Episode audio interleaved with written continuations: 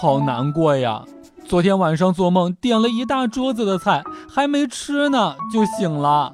幸亏你早就醒了，要不吃完菜你哪有钱结账啊？啊，还不得被人打一顿？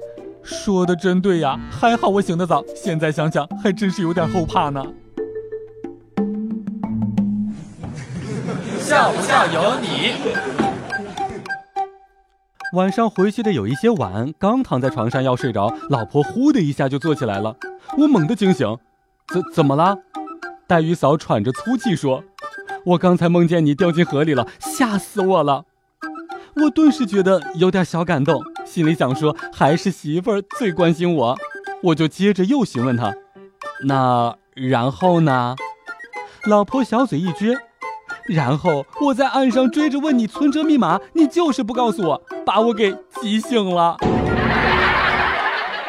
经常有朋友说呀，孤枕难眠，这个时候呢，大鱼哥就要推荐给大家，你可以考虑拿两个枕头过来睡呀。笑不笑由你。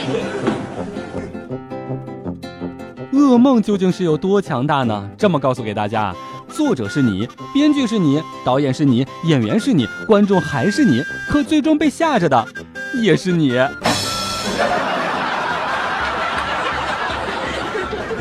黛玉哥有一次做梦，梦见自己和初恋女友一起散步，他娇媚的对我说：“要不今晚我们不要回去了？”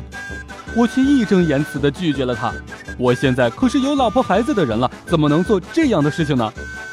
梦醒之后，我狠狠的扇了自己一个耳刮子，让你做个梦，还在这儿装。